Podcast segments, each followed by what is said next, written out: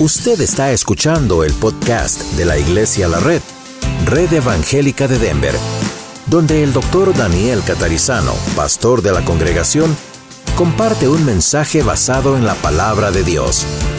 Ahora abra su corazón y permita que en los próximos minutos el Señor le hable y le bendiga.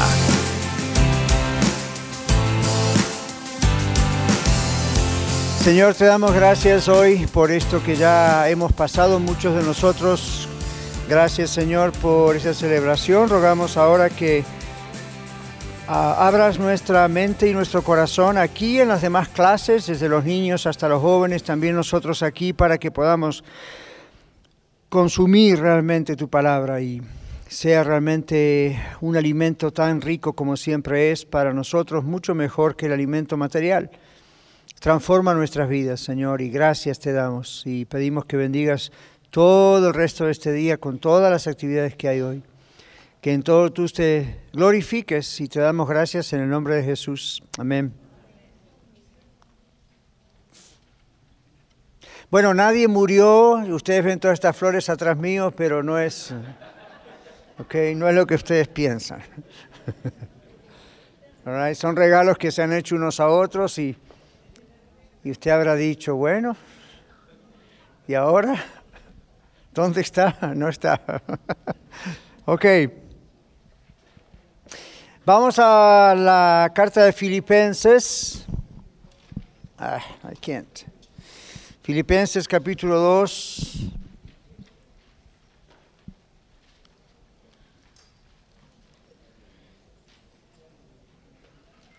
Muy bien, vamos a hacer lo que acostumbramos que es leer el capítulo 2. Hoy vamos a ver los versículos 16 al 18, pero vamos a mirar desde el versículo 1. ¿Estamos preparados? Por tanto, si hay alguna consolación en Cristo, si algún consuelo de amor, si alguna comunión del Espíritu y si algún afecto entrañable, si alguna misericordia, completad mi gozo, sintiendo lo mismo, teniendo el mismo amor, unánimes, sintiendo una misma cosa. Nada hagáis por contienda o por vanagloria, antes bien con humildad, estimando cada uno a los demás como superiores a él mismo, no mirando cada uno por lo suyo propio, sino cada cual también por lo de los otros.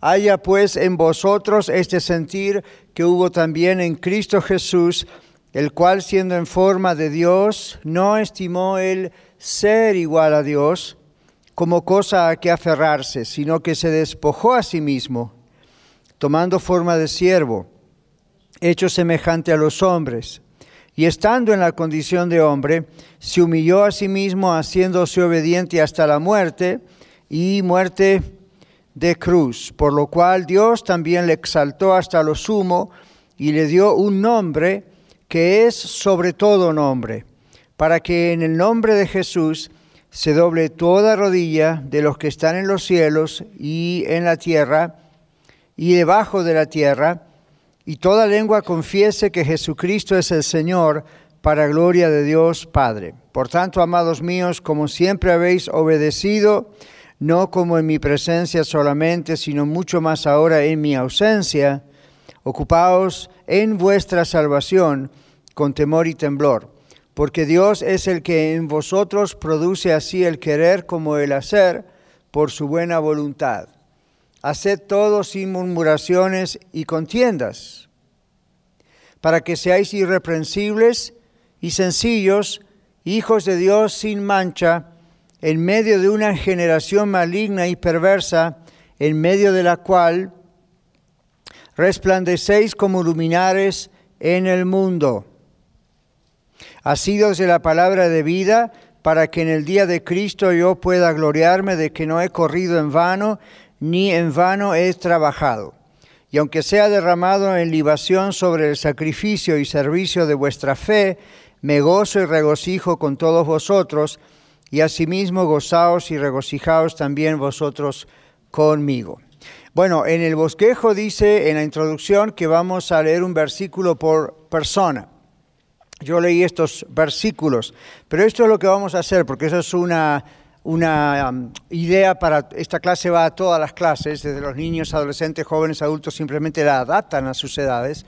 Y eso es una idea para que todos ellos participen, porque en la mayoría de las clases hay 18, 15 alumnos, 20 lo máximo por ahí en algunos casos. Acá tenemos una mini congregación, entonces no tenemos 18 versículos para 18 personas, sino mucho más. Entonces esto es lo que vamos a hacer nosotros en nuestra clase.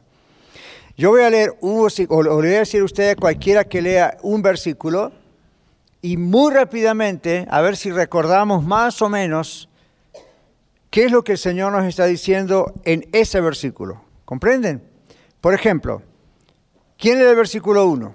¿Dónde tenemos a Miguel, a Marlon, a los demás? Ah, Juan, ok. All Entonces, levante la mano si va a leer. Mano Juan Casapaico se acerca a usted, lea el versículo 1 del capítulo 2. Aquí, Mario, adelante. Entonces, Mario lee el versículo 1 y muy rápidamente tratamos de recordar qué dice la interpretación. Adelante, Mario. capítulo, capítulo 2, verso 1. Por tanto, si hay alguna consolación en Cristo, si algún consuelo de amor, si alguna comunión del Espíritu, si algún afecto entrañable, si alguna misericordia. Gracias. ¿Qué podemos más o menos recordar? ¿Qué significa ese versículo rápidamente? Un absoluto de la fe. Okay, aquí habla de consolación, consuelo de amor, comunión del Espíritu Santo, afecto entrañable, misericordia. ¿Recuerdan algo? La otra vez creo que vi a alguien con un folder con todas las copias de las lecciones hasta el día de hoy. Así que si lo tiene, vaya la primera. Pero si no, ¿recuerdan más o menos cuál es la idea? ¿Cuál es esa idea que Pablo, yo sé que hace muchos domingos atrás, pero ¿cuál fue realmente esa idea, verdad? Si hay alguna consolación, un consuelo, comunión del Espíritu Santo, afecto entrañable, alguna misericordia. A ver, levante la voz. Atributos de Dios. ¿Qué más? No nos olvidemos de quién es Dios, pero a ver, ¿qué es, qué es esto? Si alguna consolación en Cristo. Emma. Afecto fraternal, ajá, ahí atrás. Unidad cristiana. Se habla de la unidad al principio, si hay alguna consolación. ¿Recuerdan esa? Si hay alguna, no quiere decir que es una duda esa expresión, sino justamente yo les decía, ¿por qué hay esto? ¿Ok? Creo que Lorena levantó la mano. Amor ¿verdad? Como vertical, horizontal. El amor de Dios hacia nosotros y nosotros lo desparramamos horizontalmente. Catalina. Esto es una promesa, muy bien. ¿Quién más había levantado la mano por aquí atrás? Sí, Araceli. Ok. ¿Recuerdan por qué Pablo exhortaba a la congregación a tener este tipo de consuelo, misericordia entre ellos. ¿Qué estaba pasando? Poner en práctica lo que el Señor nos estaba enseñando. Pero ¿qué estaba ocurriendo? Allá atrás el hermano había hace rato levantado la mano, me parece.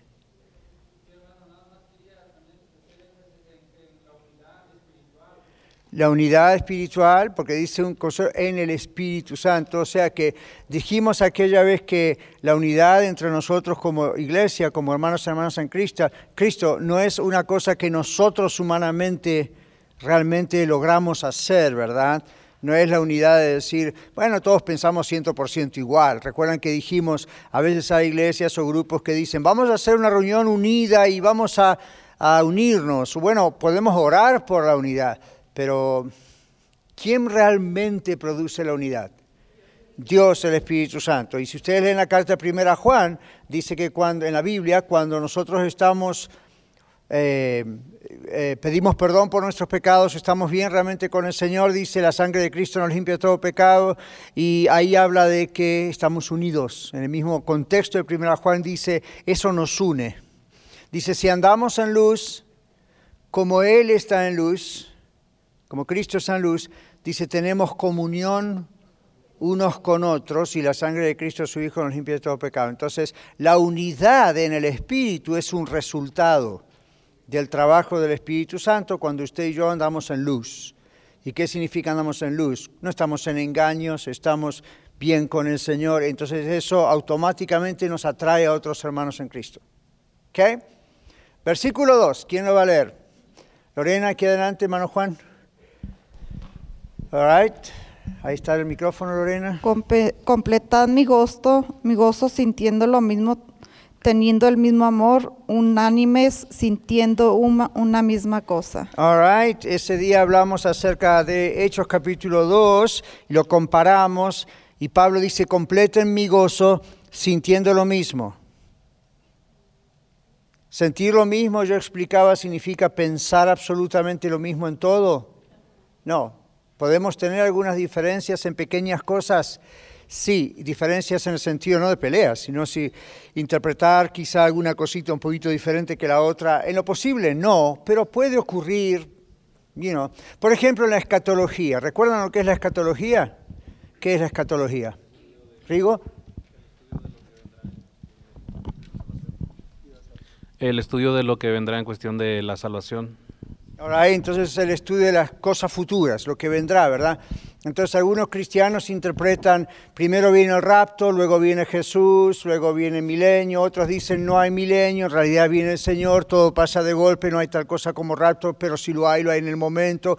Otros, you know, hay entonces, ¿por qué hay esas pequeñas diferencias? Usted dirá, son grandes. No son grandes, son pequeñas diferencias. ¿Por qué? Porque en la Biblia no hay un programa A, B, C, D, E, F, G, así tan exacto en cuanto a cómo va a ocurrir todo eso. Simplemente nos dice, va a ocurrir seguro y va a ocurrir y habla de la iglesia va a ser raptada. Claro, la iglesia va a ser raptada. Lo que algunos discuten es, primero vino el rapto, luego viene Cristo, luego vienen los mil años. Otros dicen, no, todo eso ocurre todo junto, el rapto, el juicio. Entonces uno puede decir, bueno, yo pienso que el rapto es primero, otros pueden decir, bueno, la Biblia me parece que dice que el rapto viene más tarde.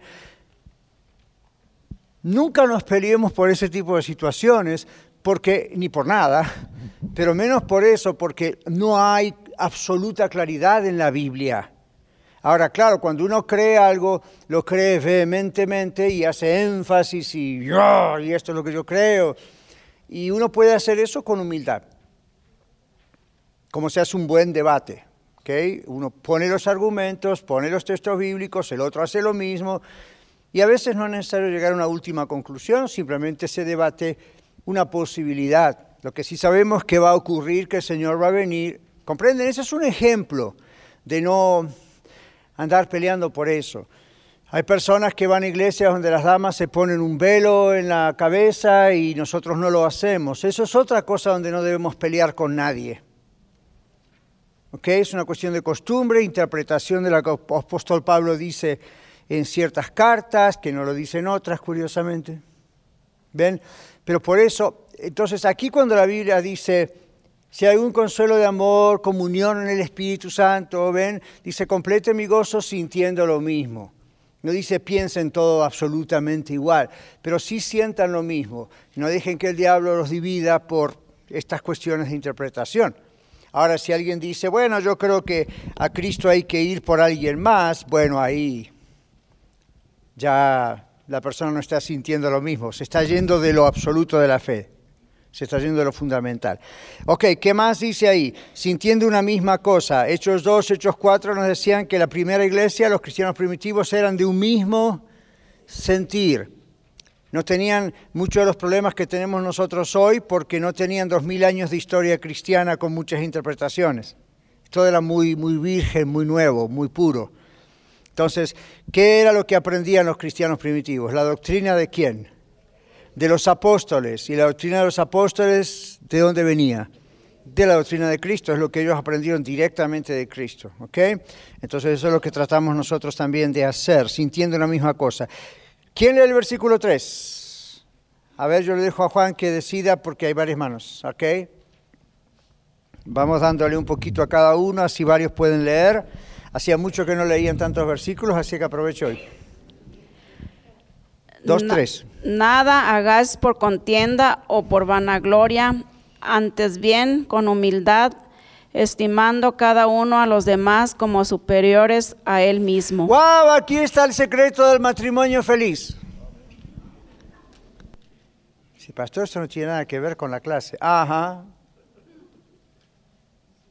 Esto no es para la congregación solamente. Si usted y yo no podemos hacer esto en casa, menos con la congregación. ¿Ven? Entonces, ¿qué es contienda? Pleito. Entonces, nada hagáis por pleito o contienda. ¿O por qué más? ¿Qué es vanagloria? Gloria vana, ¿qué significa eso? Darse gloria a uno mismo. ¿Ok? Y darse gloria a uno mismo no es solamente decir, bueno, darse gloria a uno mismo, mirarse al espejo y decir qué guapo soy. No, darse gloria a uno mismo es cuando uno piensa que la opinión de uno vale más que la del esposo. Escuchan el silencio, ¿verdad? O que la de la esposa, o que la de otros en la iglesia. Así que usted no piense esta carta es para los filipenses y entonces es para nosotros la red como, como congregación. La cosa empieza por casa. Si yo le hablo a José mal acerca de mi esposa, yo estoy desobedeciendo este mandato de Dios. Y no estoy amando a mi esposa, estoy ofendiendo a Dios y estoy abriendo lugar a los demonios. ¿Se acuerdan lo que la Biblia dice? No des lugar al diablo. ¿Se acuerdan lo que la Biblia dice? Anda como león rugente buscando a quien devorar. El diablo no es como Dios que lo sabe todo. Entonces, escucha, capta. Ah, oh, ok, está, Daniel está hablando mal con, con Rigo, con José, con, con, con quien, Eduardo, con quien sea. Le está hablando mal de Mariel y le está quejando. Mire, Mariel no es la, la, la, la, la, la, la". Entonces el diablo dice, este es mío. Entonces va y. ataca. ¿Ven? Entonces, lo mismo si yo voy y hablo con Miguel acerca de usted. Ya vio a la hermana fulana, ya vio. Entonces, usted, eh, yo sé que a veces esto o nos causa gracia o nos pone mal, pero hermanos, esto es el problema que ve en la iglesia de los filipenses. Ya empezaba a ver esto, hace dos mil años atrás. Ya Pablo empezaba, cuídense con esto, no abran las puertas a Satanás. No les conviene a la iglesia como congregación, pero no le conviene a usted y a mí y a ellos, ni a nadie en el mundo. Así que nada, dice, hagan por contienda, no hagan nada por vanagloria, estímense, ¿qué dice el, el siguiente? Estimen a los demás como superiores a ustedes mismos. Entonces, cuando nos vemos unos a otros en la congregación, todos tenemos diferentes roles en la iglesia, diferentes dones y talentos, pero nadie es superior a otra persona. Yo no soy superior a usted porque sea su pastor, simplemente tengo este llamado y tengo este rol. Mi responsabilidad es mucho más grande que la suya delante de Dios porque Dios me ha puesto esta congregación para dirigir, pero eso no me hace a mí una persona más grande. Porque tenga un doctorado no soy superior a usted. Dios no mira eso como diciendo, ah, este es más que el otro que apenas sabe leer y escribir o no terminó la escuela. ¿Comprenden eso? ¿Está claro? No, porque el día de mañana pueden venir otros doctoras, doctores, enfermeros, ingenieros, abogados, o uno que no sabe ni leer y escribir, pero tiene una gran empresa y es millonario. Diría en el libro de Santiago, no le vaya a dar el primer lugar pensando que es mejor que usted. Delante de Dios valemos igual. O amén, pero ¿está seguro o amén porque es religioso decir amén? Amén porque está seguro. Usted dice, estoy en la iglesia, tengo que decir amén. No diga amén si quiere, diga ok, sí, yeah, amén, whatever, pero you know, es la idea. Entonces, ah, aquí no es que, uh, right? Entonces, ¿qué significa eso? De estimamos a los demás como superiores. Yo tengo que ver a mi esposa, a mis hijos, a, mis hijas, a ustedes, como, como, como si fuese una persona superior. Delante de Dios somos igual. ¿Ven? Entonces acá no dice, ve a, a Eduardo como él es superior a usted. ¿Qué dice? Como superiores. ¿Qué significa eso? Como si fuese superior. Como que el valor que le doy es superior. Usted dice, bueno, pero si usted conociese a mi esposa, a mi esposo, yo le conozco a su esposa. También lo conozco a usted. Y usted me conoce a mí, creo. Entonces, ven, eh, no es, pero si supiese los defectos o cómo me habla, cómo- eh, who cares? La, la cu- cuestión aquí es, el valor que tiene esa persona delante de Dios. Ahora hace cosas malas. Sí, yo también. Peca. ¿Alguno de ustedes no peca? Levante la mano y oramos por usted. Ahí sí que necesita liberación. Entonces, ve, el asunto no es, bueno, you know, voy a tratar al hermano o al pastor o al esposo o a la esposa o a un hijo bien si me trata bien. ¿Se imagina si Dios usase esa política, esa filosofía? Voy a tratar a Daniel bien si Daniel me trata bien. Daniel estaría muerto en el infierno ya. Entonces, ven, la, idea no es, uh, no, es primero que Pablo habla en Filipenses mucho acerca de esto. Lo que yo les digo es esto, hermanos. No lo vean solamente para la congregación. Esto era para la congregación de los filipenses o ahora para la congregación de la red. Comienza en casa, con la familia primaria, la familia en la carne, y se extiende a la iglesia. Y los filipenses tenían sus problemas como los corintios a veces con la cuestión de sus dones, sus roles, su trabajo en la iglesia. La Biblia dice, no se vean a los demás con contención, sino que considérenlos como si fuesen superiores. ¿Ok? Ahora, continuamos. Verso 4. ¿Quién tiene para leer verso 4? Aquí adelante levantó la mano Armando. Verso 4. No mirando cada uno por lo suyo propio, sino cada cual también por lo de los otros. Gracias. ¿Qué significa? No mirando cada uno por lo suyo propio, sino cada cual también por lo de los otros. ¿Qué aprendimos aquella vez? A ver, en voz fuerte. Muy bien, cuidar de los demás. No mirando cada uno por lo suyo propio. ¿Qué significa esa parte? No ser egoísta. ¿Qué significa cada uno mirar por lo nuestro solamente? Uno no tiene en cuenta los sentimientos de los demás, las emociones de los demás, o también uno piensa, esto es lo que yo quiero, esto es lo que a mí me gusta, esto es lo que a mí me hace sentir bien, esto es lo que a mí me conviene. Pero cuando vivimos en familia primaria o la iglesia, la mejor forma de que la familia o la iglesia o la familia de la iglesia funcione bien es cómo Aquí lo dice, esto no es invento del pastor Daniel. La, iglesia, la Biblia dice, si nosotros en vez de mirar cada uno por lo que a uno le conviene, mira primero por lo de los demás, la cosa va mucho mejor. Yo les dije en aquella elección, nunca se peleen, pero si se van a pelear, peleense por algo bueno. Algo bueno es, no, hermano, déjeme que yo lo haga por usted. Suena muy idealista, Suena como muy en las nubes, como el pastor está pensando en un mundo muy rosadito, muy... Pues yo no lo escribí.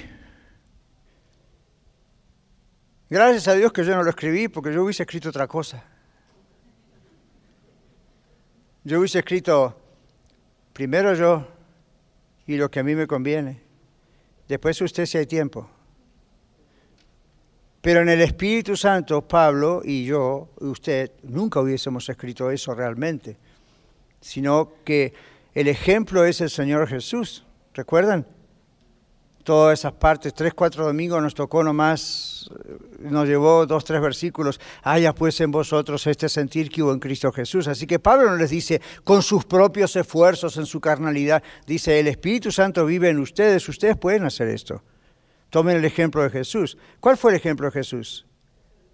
Se despojó a sí mismo. ¿Qué dijimos ese día? Ahora vamos a acelerar porque vamos muy lento y tengo acá mi reloj, pero mirando el cronómetro mío acá. Pero el Señor Jesús, ¿qué hizo? ¿Dejó de ser Dios mientras estuvo en el mundo? No. ¿Qué cosa despojó? Cuando Pablo dice aquí se despojó a sí mismo. ¿Se despojó de su naturaleza como Dios? No su trono, dejó su trono, despojó su expresión, dice en griego. ¿Recuerdan la idea de la, la parte de Dios que se expresaba antes en la gloria y en su majestad? Eso lo dejó temporalmente para venir acá. Si Jesús hizo eso, e inclusive cuando vino acá, vino a morir, Pablo dice, Él es el ejemplo. Fíjese que Pablo mismo no se pone como ejemplo. Él dice, Jesús es el ejemplo. Entonces usted y yo no podemos decir, no, pero yo no podría, I mean, come on, no, pastor, suena muy bonito, pero el Señor tiene que comprender, Eh, usted es el que tiene que comprender, yo soy el que tiene que comprender. El ejemplo es Cristo. Entonces, si Cristo murió por mí y fue capaz de dejar su trono de gloria para hacer su nombre y exponerse a que lo matasen en el momento que Él dispuso para pagar por nuestros pecados, los suyos y los míos, más de toda la humanidad, ¿cómo yo no voy a poder perdonar a alguien que me ofende? Es la idea. No me diga, pero usted no sabe lo que me hizo. No me importa lo que le hicieron o lo que me hicieron. La Biblia dice, si no perdonamos a la gente sus ofensas, tampoco Dios nos perdonará a nosotros nuestras ofensas. Y ahí es donde la mente humana dice, esto es mucho, yo no lo puedo hacer. No, pero por eso tiene el Espíritu Santo adentro. Ahora, si no lo tiene, por supuesto que no puede. La Biblia dice que el Evangelio es locura para los que se pierden. ¿Es locura para usted? Si es locura para usted, porque usted se pierde, usted no es salvo todavía. Ahora, que usted diga, bueno, esto es imposible, humanamente sí. Pero usted cree que el Espíritu Santo vive en su vida y Él le da poder para perdonar? ¿O usted piensa, well, you know, no, es sí o no? ¿Ve? Entonces, a todos nos han hecho cosas horribles en algún aspecto o en otro, no más, menos, no importa, para cada uno el problema es de uno y es fuerte, es grande, no importa lo que haya sido, ¿verdad? Entonces siempre vamos a estar expuestos a ofensas, siempre vamos a estar expuestos a desprecios, siempre vamos a estar expuestos a que no nos den un gracias, siempre vamos a estar expuestos a cualquier cosa física, mental, emocional, espiritual, eh, dura para nosotros. Si usted dice yo no puedo perdonar, déjeme decirle bíblicamente, debe arrepentirse y aceptar a Cristo como Salvador, usted no tiene a Cristo en su vida.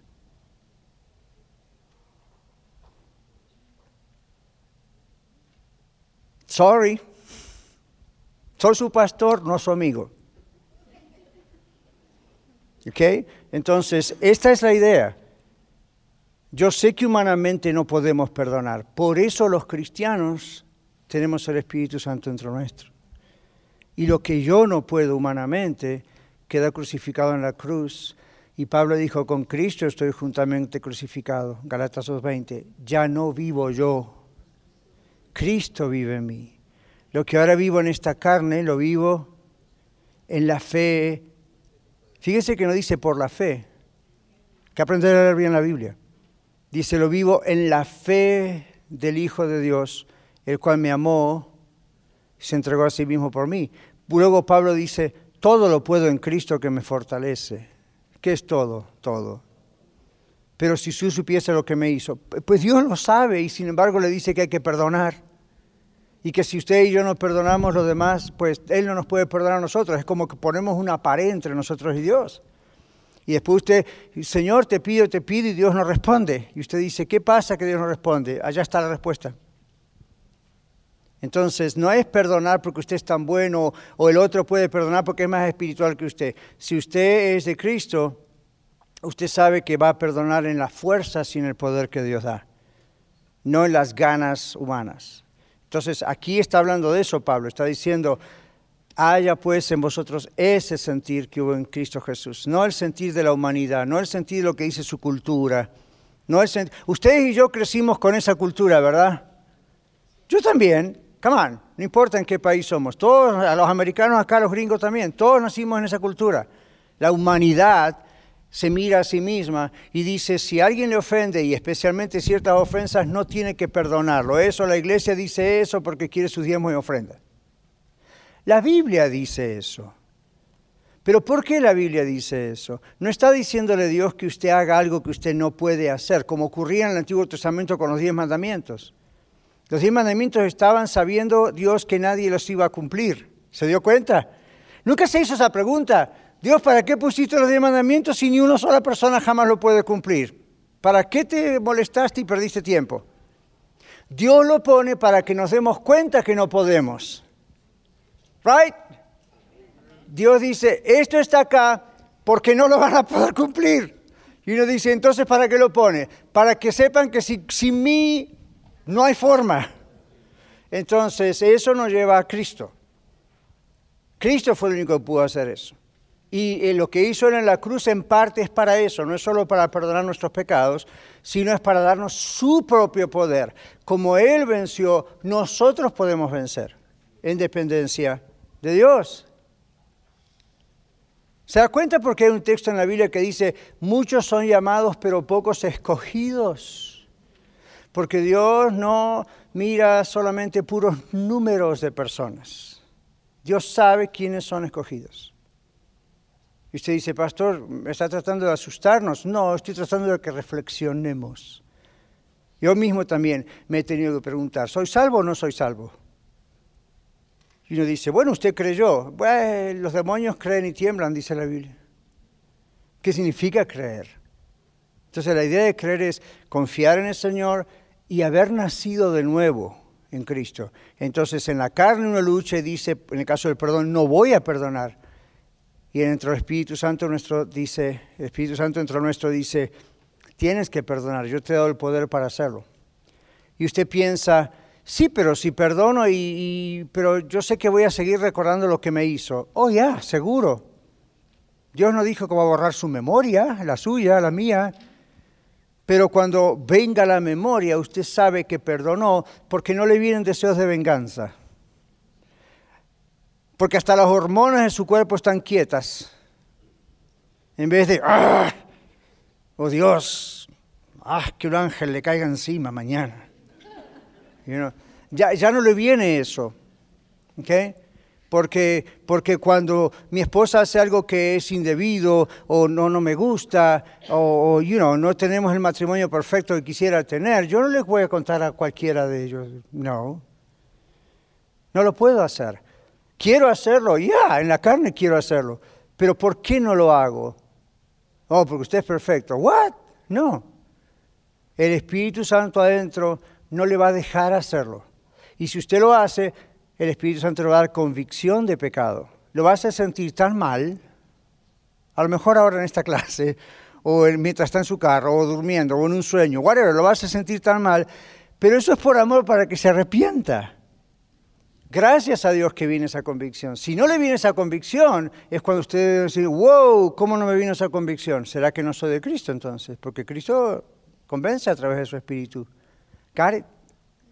Ok, entonces todo lo demás que viene es eso, hayan sentir que hubo en Cristo Jesús. ¿Cómo nos va a poner Pablo el ejemplo de Cristo Jesús si nosotros no lo podemos lograr? ¿Para qué queremos ese ejemplo? No, tiene sentido que usted le ponga a sus hijos o hijas un ejemplo, una analogía, una metáfora o algo, si usted de antemano sabe que eso no se puede lograr. ¿Verdad? Eh, ¿Estamos en la onda o nos hizo mal el taquito? ¿Ven? Entonces, si cuando Dios nos dice algo en la Biblia, no lo dice para burlarse de nosotros, no lo dice para, you know, moquinas, no lo dice para, lo dice porque es posible. Y no es posible en nuestras fuerzas, es posible porque Él dice que lo hace posible. Y nosotros hacemos nuestra parte. Por eso todos los textos siguientes donde fuimos a la Biblia, al griego y toda la historia. Ahora vamos a saltar al versículo 12, después que ah, pasamos por todo lo que habla acerca de Jesús y, su deidad y quién es Él, etc. ¿Quién nos lee el versículo 12? Tenemos 30 minutos y vamos a explicar lo que tenemos en la hoja, pero ok, allá atrás. Ana. Por tanto, amados míos, como siempre habéis obedecido, no como en mi presencia solamente, sino mucho más ahora en mi ausencia. Ocupaos en vuestra salvación con temor y temblor. O sea que la salvación se pierde. ¿Quién recuerda lo que explicamos ese día? No hace tanto. A ver, esperanza. Que no se puede, que no se puede mm, ocupar en algo que no se tiene. No nos podemos ocupar en algo que no tenemos. Si dice ocúpense en vuestras salvaciones porque somos salvos. ¿qué más? Dice Ángela que está hablando de la santificación, no de la justificación. ¿Cuál es la diferencia entre la santificación y la justificación? ¿Cuál de las dos viene primero? La justificación. ¿Por qué? ¿Qué significa la justificación? Hermana separado para Dios cuando le recibimos y la santificación es un proceso. All right. Esa es la diferencia. Ahí está. ¿Agarramos la onda? Ok. ¿Quién nos justifica en el momento de nuestra salvación? ¿Delante de quién? Dios Padre. ¿Quién nos santifica? El Espíritu Santo. ¿Delante de quién? Dios Padre. Eh, A partir de ese momento comienza. ¿ok? Ya lo sabemos todos desde el día que somos salvos. Es un proceso. ¿Cuántos de ustedes todavía están en el proceso de la santificación? Todos. ¿Cuántos están en el proceso de la justificación? Eso ya pasó. ¿ok? ¿Cómo, Pati? Ya hemos sido justificados. ¿Qué pasa? ¿Qué hace el Espíritu Santo, dice la Biblia, en el momento de nuestra salvación, cuando aceptamos? Nos sella con su Espíritu. ¿Es un sello indeleble o es un sello que se puede borrar? Hay otros textos de la Biblia que dicen que eso no se puede borrar. Cuando es, el secreto está es si de veras ocurrió. Ese es el problema. ¿No ven? El asunto es, ¿de veras ocurrió o no ocurrió? Entonces, cuando usted duda de si alguien puede ser salvo, la Biblia dice, observe esta vida. Hay transformación, hay fruto. Fruto no es cuánta gente traje a la iglesia. Fruto no es cuánto es mi diezmo. Fruto no es cuánto, you know, me visto de esta manera a la otra, o qué bonito hablo, cuántos amén y gloria a Dios, aleluya, digo cada 30 segundos o no. ¿Qué es fruto? ¿Qué es transformación? ¿La hace Dios? ¿Quién? El Espíritu Santo. ¿Cuántos de ustedes todavía el Señor los está transformando? ¿Ven progreso en la vida desde que se entregaron a Cristo en su transformación? ¿Ya? ¿Quisieran que fuera ya 100%? Sí. ¿Saben por qué todavía no es? Porque están acá, no están en el cielo. En el cielo no vamos a hacer esta pregunta. ¿Ok? Entonces, mientras tanto acá, nuestro trabajo es este. Dios sigue transformándonos. Ahora, trabajemos, decíamos, con nuestra salvación, porque la tenemos. ¿Qué significa con temor y temblor? Reverencia extrema. Y dijimos, esa reverencia, digamos así, cuando sé que tengo temor y temblor de Dios, no miedo porque es mi amigo, es mi papá, es, es todo para mí, así que no tengo por qué tener un ataque de pánico cuando pienso en Dios, o ansiedad. Pero ¿qué significa eso? Cuando voy a pecar, porque mi mente, mi cuerpo dice peca, ¿qué significa ese temor de Dios? Hay un gran respeto y uno, ups, no lo hace, ¿ok? Y ya dijimos antes, si cae y lo hace, el mismo espíritu. ¿Saben qué es esto, verdad? Entonces, pero es porque nos ama. Porque nos ama. Ahora, si lo seguimos haciendo, no hubo verdadero arrepentimiento. ¿Ok? Y, si somos el Señor, va a seguir ahí hasta que mm, nos enderecemos. Porque nos ama. Hacemos así esto nosotros con nuestros hijos, ¿verdad? O los, que teníamos criando hijos ya hace unos cuantos años atrás. Vamos a la página ahora. Verso 13, Dios es el que produce el hacer como el querer como el hacer, por eso lo resumí ahí. Ok, verso 16. Asidos de la palabra de vida. ¿Qué dice en la hoja? Las palabras asido de es la traducción. En griego pasa muchas veces que hay una palabra y al traducirla son tres o cuatro o cinco para nosotros en español o en inglés o toda una expresión. Y a veces es justamente una palabra. En este caso son dos. Asidos de es la traducción de una palabra griega usada en documentos seculares. ¿Qué significa seculares? No religiosos. Y se refería al ofrecimiento de vino a un huésped. ¡Ah! ¿Vino, huésped, pastor? Es, ok, en documento secular que está diciendo que esa era la palabra, ok, donde la gente le ofrecía vino a un huésped. Eso era muy común en esa tierra. Significa aferrarse a ofrecer. Es cuando uno insiste ofreciendo algo o insiste agarrando algo. Pablo usa la expresión para decir aferrados de la palabra de vida, es decir, la palabra de Dios. Los hijos de Dios nos aferramos fuertemente de la palabra de Dios o de lo contrario. Ajá, caemos. Luego Pablo dice, no, no, antes de eso, antes de eso, antes de eso. Vamos a primera Juan. Viene algo a la mente, hay que hacerlo. Cuando es del Señor. Vayan a 1 Juan capítulo 2. Porque vamos a ver esto de aferrarse a la palabra de Dios. ¿Hasta dónde va esto? ¿Qué, qué, qué significa? A ver, ¿lo tienen? En 1 Juan capítulo 2, versículo 18, habla del anticristo, habla del último tiempo, la idea del anticristo, pero acá Juan dice, han surgido muchos anticristos. O sea, no está hablando del anticristo como un personaje final, político, religioso, etcétera, poderoso. Está hablando de un espíritu de anticristo. Got? Muy bien, entonces dice, vamos, vamos hasta abajo, en el verso 20 dice, pero ustedes o vosotros tienen la unción del santo y conocéis todas las cosas.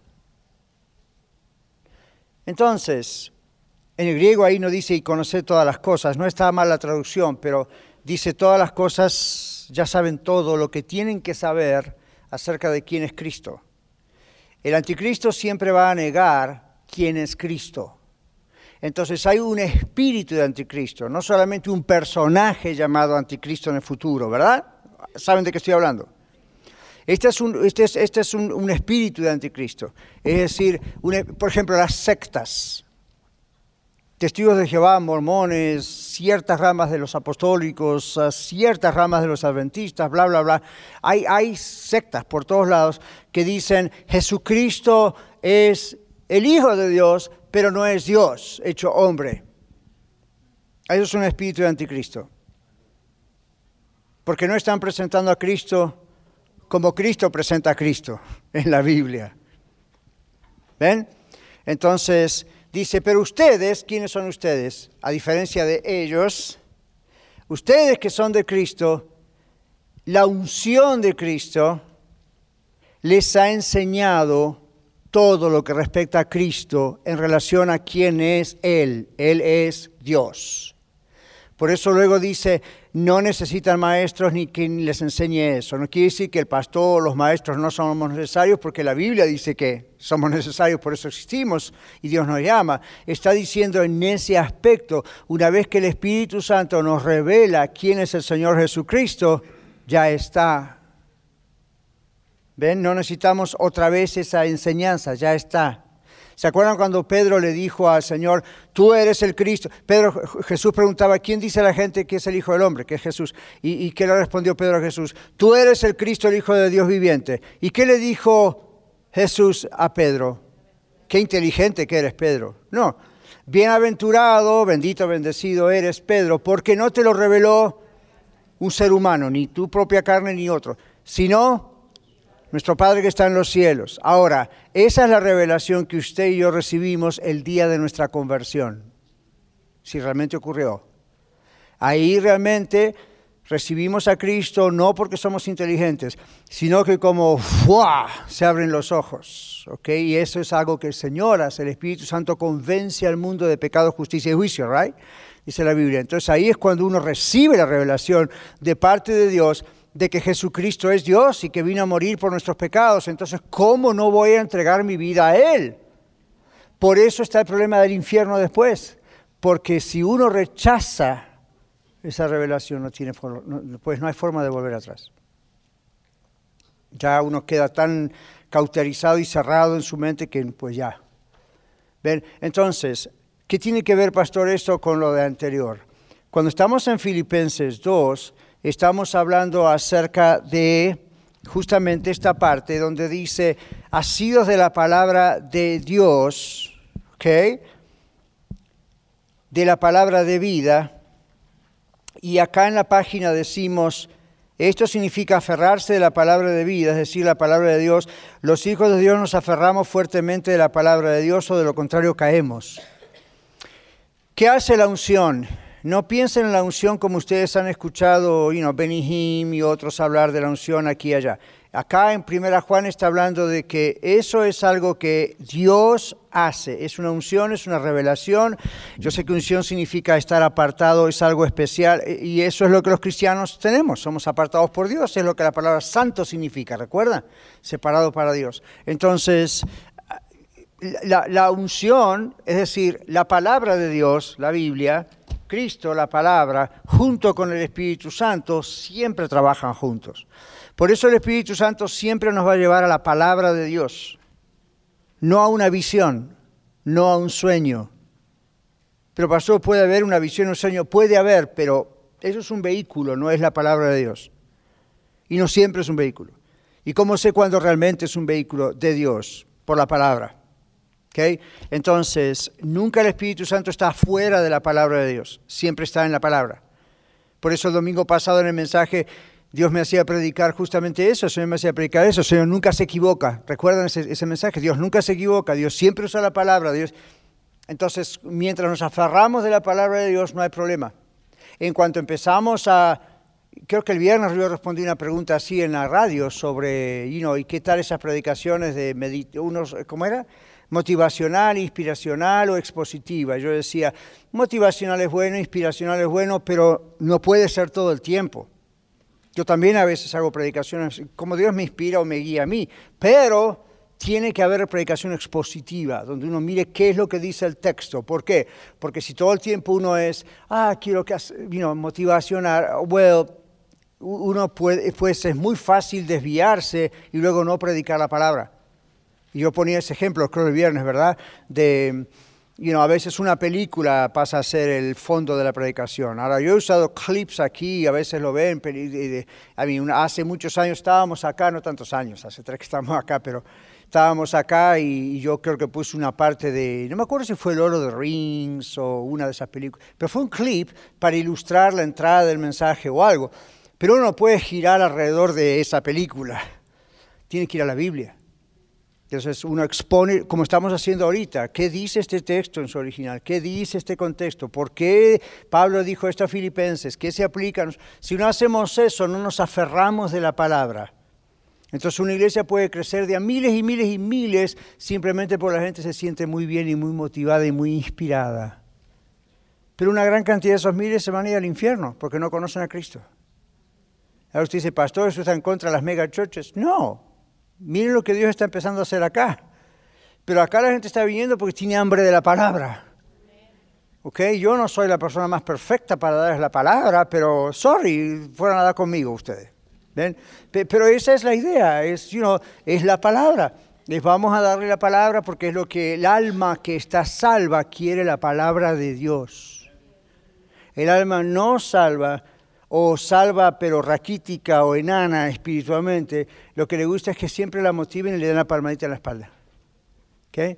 Entonces usted peca y el pastor o alguien le dice, no le llame pecado, hermano. Y no, todos cerramos. Una cosa es un error, otra cosa es un pecado. Yo cometo errores cuando predico y enseño. Usted no se da cuenta, pero yo sí. Y a veces usted se da cuenta también. Eso no es un pecado, es un error.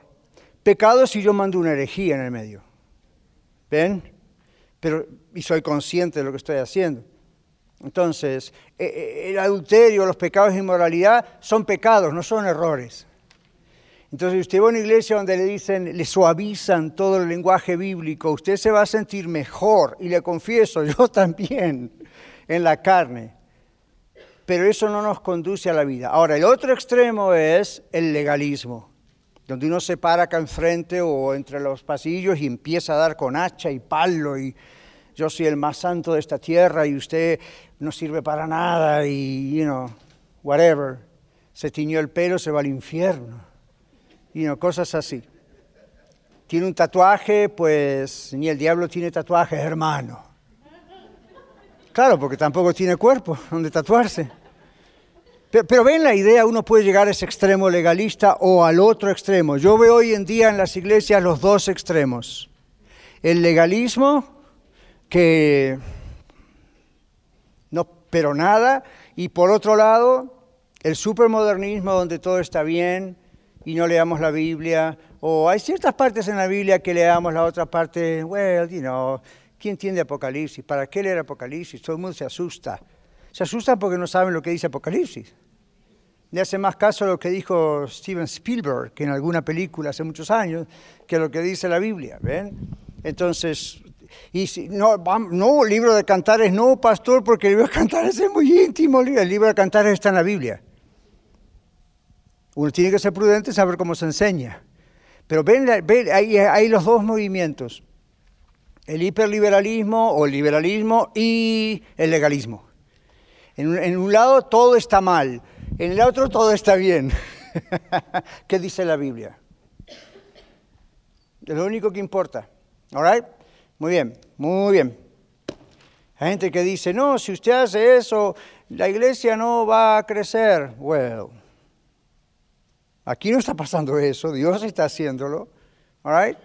Entonces, ni un lado ni el otro. Ahora, dice aquí, asidos de la palabra de Dios, los hijos de Dios nos aferramos fuertemente de la palabra de Dios. ¿O qué pasa si no caemos? Generalmente cuando una persona cae en pecado no está leyendo la palabra, no está orando, etcétera. O puede estar orando por hipócritamente. Los hijos de Dios nos aferramos entonces. Ahora a la palabra de Dios. Luego dice gloriarme. Esta palabra significa en el idioma original hacer alarde. Comprendemos eso, ¿verdad? Todos, hacer alarde.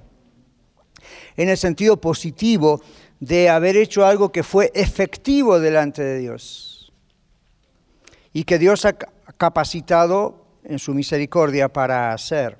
O sea que Pablo no decía, me quiero hacer alarde delante de Dios, me voy a poner orgulloso. No, no, la idea es Ok, en el sentido positivo es, esto lo, estoy haciendo, diría Pablo, y es efectivo porque Dios lo está haciendo. Dios le dio a Pablo esas capacidades y él nos está, Pablo no está gloriando en él. En el momento que se gloriaba en él, pues el Señor le podía bajar la cabeza rápido.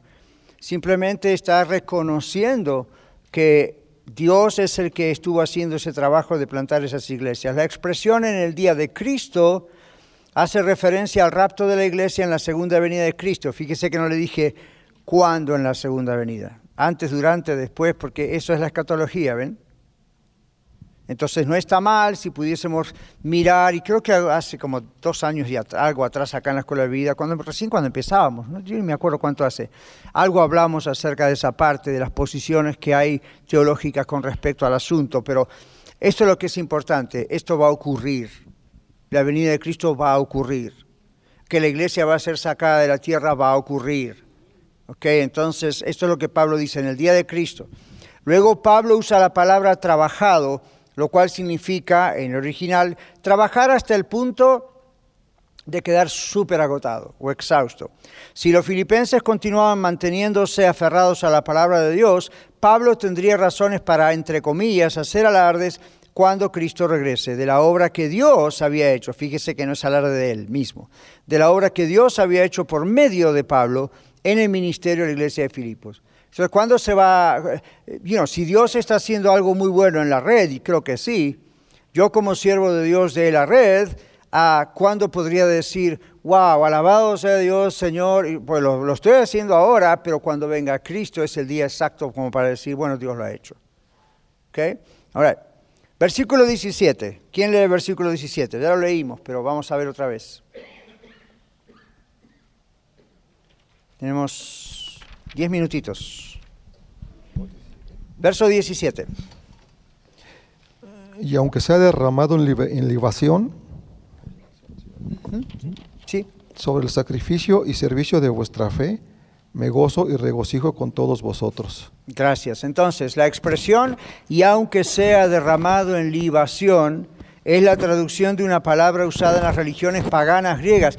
¿No les parece curioso que Pablo haya usado una expresión que se usaba en cultos paganos? Ah, come on, sí que les parece extraño, no se animan a decírmelo. es raro. es raro, ¿verdad? Porque uno hoy, ok, los legalistas hoy lo echarían a la calle. ¿Verdad que sí? Como Pablo, San Pablo. No se llamaba San Pablo en ese momento. Como San Pablo. Va a estar usando un término que escuchó ahí en la calle y de cultos paganos. Pablo está usándolo para llegar a un punto. No está probando eso. ¿ok? Entonces dice aquí, Pablo usaba, eh, eh, eh, libación es la traducción de una palabra usada en las religiones paganas griegos o griegas. Se refería a las ofrendas de bebidas que se derramaban sobre el mismo sacrificio a los dioses. Pablo usa esta idea conocida por la cultura griega, ahí está el secreto. Pablo sabía cómo comunicar a la cultura de esa época para decir o hablar acerca de la muerte violenta que algún día él, Pablo, sufriría como mártir por la causa de Cristo. La sangre de Pablo sería derramada, eso es lo que la palabra libación significa en el caso de una ofrenda. La sangre de Pablo sería derramada, no para perdón de pecados como la de Jesús, por supuesto, pero la idea es que él estaba dispuesto a morir por Cristo. La segunda vez que Pablo fue apresado en Roma, dato histórico, sabiendo que pronto sería ejecutado, le escribe a Timoteo usando la misma expresión. ¿Qué dice 2 Timoteo capítulo 4, versículo 6?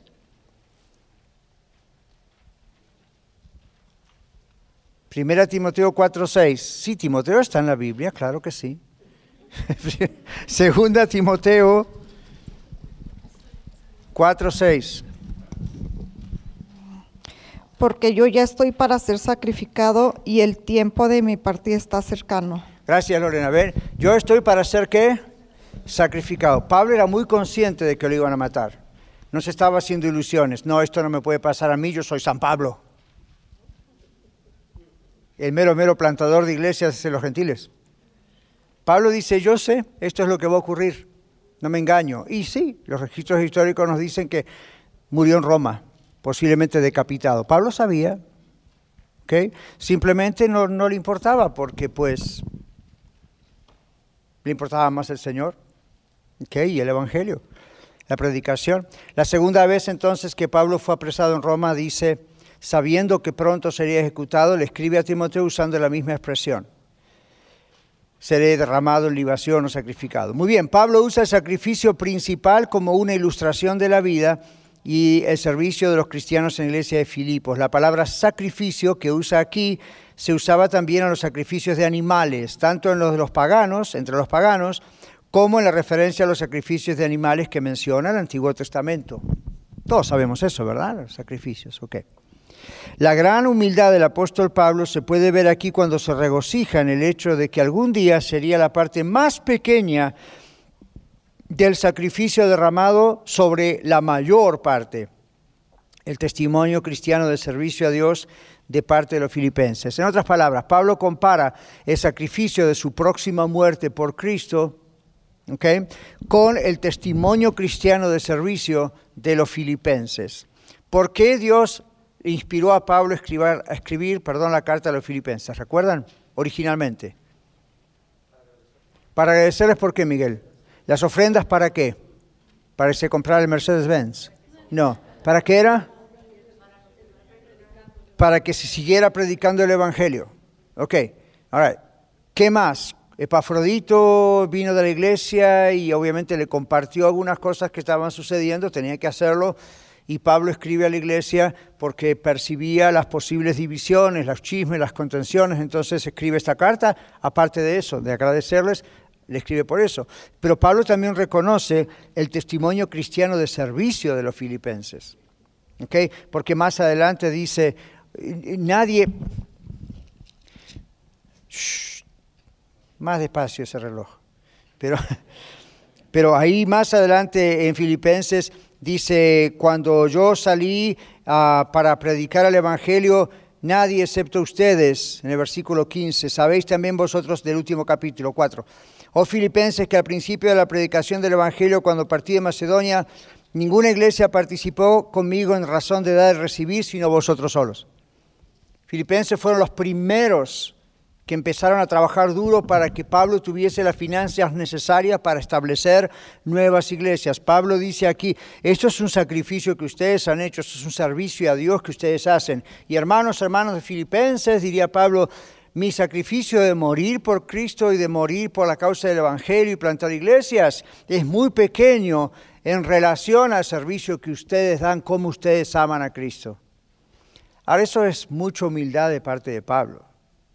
Porque si usted dice, vamos a comparar manzanas con manzanas, uno diría, ¿cuál, ¿quién hizo mayor sacrificio? ¿La iglesia de Filipenses o Pablo? Humanamente hablando, Pablo. Los filipenses no estaban dando su vida literalmente, hasta donde sabemos, Pablo sí. Pero Pablo es tan humilde en el Espíritu Santo que él dice, hey, esto no es nada, yo voy a morir, pero esto... No, en comparación de lo grandioso que ustedes están haciendo. Ahora, ¿recuerdan versículos anteriores cuando dice que nos consideremos a los demás como superiores a uno mismo? Boom, aquí está el ejemplo. ¿Lo ven? All right, good. Muy bien, la palabra servicio viene de una palabra griega que se usaba en el servicio que los sacerdotes rendían a Dios durante el periodo del Antiguo Testamento. De ahí viene en parte nuestra palabra el servicio. Como a la una tenemos un servicio, otras veces decimos una reunión. Pero esa es la idea. Versículo 18 y concluimos. Versículo 18 dice, y asimismo gozaos y regocijaos también vosotros conmigo. El asimismo, dice la página nuestra aquí, el bosquejo, significa del mismo modo, de la misma manera como yo me gozo, Pablo. Dice, gócense y regocíjense, o gozaos y regocijaos. La palabra gozo y alegría aparecen dos veces en la misma expresión, típico de Pablo. ¿Se acuerdan la otra expresión? Regocijaos en el Señor siempre. Otra vez os digo, regocijaos. Pablo a veces tiene esa costumbre de repetir cosas para hacer énfasis, como se hace siempre un maestro repite. La alegría es mutua cuando el servicio es mutuo. El comentarista, un comentarista dice al respecto, los jóvenes misioneros ofrecen sus vidas como un desafío a otros cristianos para que combinen su dinero, es decir, el apoyo a las misiones, con la sangre de ellos, la de los jóvenes misioneros. Cuando uno sale a las misiones, uno tiene que estar dispuesto a, tal vez no vuelvo. ¿Ok? Muy bien, esta es otra manera de expresar el mismo sentido de las palabras del apóstol Pablo. Los filipenses y Pablo compartían el mismo gozo de hacer qué? Cooperar mutuamente en la evangelización del mundo. Unos con sus oraciones y dinero y otros con sus oraciones y predicación. Hoy en día esto no ha cambiado, ni debe cambiar jamás. Ok, todos sabemos que tenemos la Renorte, ¿verdad? Saben que ahí pagamos renta, saben que compramos Biblia, saben que hay un, está creciendo el grupo. ¿Saben por qué tenemos la Renorte? Porque tenemos la Red Aurora. Porque de nuestros diezmos y ofrendas en iglesia de la Red Aurora se pudo abrir la Red Norte. Ahora los hermanos de la Red Norte también están aprendiendo a diezmar, ofrendar, y ya saben que este año que viene, si Dios permite, abriremos una tercera iglesia a la red. Usted dice, ¿dónde, pastor? I have no clue. Pero yo sé qué va a pasar en el Señor. Entonces, cuando eso ocurra, ¿cómo es posible que eso vaya a ocurrir? Porque eso cuesta dinero. Es como ir a rentar una casa varias veces más, muchas veces más a veces. Entonces, ¿cómo hace uno eso? tenemos dos congregaciones. ¿Y qué me dicen de la oración? Pati, ¿cuántos amigos de oración tenemos ahora? ¿49? 45, ok. ¿Conocen algunas iglesias que tienen 45 intercesores de oración? Sería, quizás sí, yo no la conozco, no estoy poniendo aquí la red como, uh, ¿verdad? Pero realmente no, no conozco eso. No sé de pastores que tengan tantos intercesores orando por él y por su familia. Entonces, no es solamente el dinero, es las oraciones, es el servicio, es el voluntarianismo, el voluntario, como se diga en español. Voluntariado, gracias. Eh, you know, la red norte va a necesitar voluntarios, Aurora necesita voluntarios, la futura red necesita voluntarios y no se puede sacar voluntarios de gente que recién se entrega a Cristo tan rápidamente. Algunos sí, otros no. Entonces, ¿ven lo que pasaba en Filipenses? Eso Dios quiere que pase acá. Pero para que pase acá, no se olviden de lo otro. Los demás son superiores a usted y a mí. Los demás están primero, comenzando por mi wifi. Su wifi. ¿Ok? Y continuando primero en casa, luego aquí en nuestra casa grande. ¿Verdad? Entonces Dios dice, ok, ahí les mando más gente. ¿Recuerdan en Hechos 2 y Hechos 4? Y Hechos 2 dice la Biblia que el Señor añadía cada día a la iglesia los que habían de ser salvos. En griego dice los que se iban salvando, pero la idea es la misma. ¿Por qué lo hacía Dios? ¿Por qué Dios seguía? Dice el Señor añadía. No era Pedro, Juan.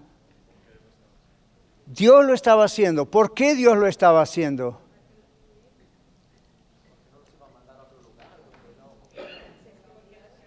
por empezar no había otro lugar todavía. Pero al mismo tiempo, ¿por qué lo añadía? ¿Por la obediencia de quién? De la iglesia. Entonces yo quiero y usted quiere, amén, que Dios vea la red y diga, ¡ja! Les voy a seguir mandando gente porque ahí les puedo confiar a esta gente. Los van a entrenar. Yo los voy a salvar, se los añado y los van a disipular, los van a ayudar, les van a servir. Y acá, no, acá mejor que no porque los inflan. Entonces mejor acá. ¿Ven? ¿Ready? Right. La semana que viene comenzamos con el siguiente capítulo. Si el Señor no viene antes. Si viene antes, pues, ¿para qué? ok. Muchas gracias por escuchar el mensaje de hoy. Si tiene alguna pregunta en cuanto a su relación personal con el Señor Jesucristo o está buscando unirse a la familia de la Iglesia La Red, por favor no duden en contactarse con nosotros.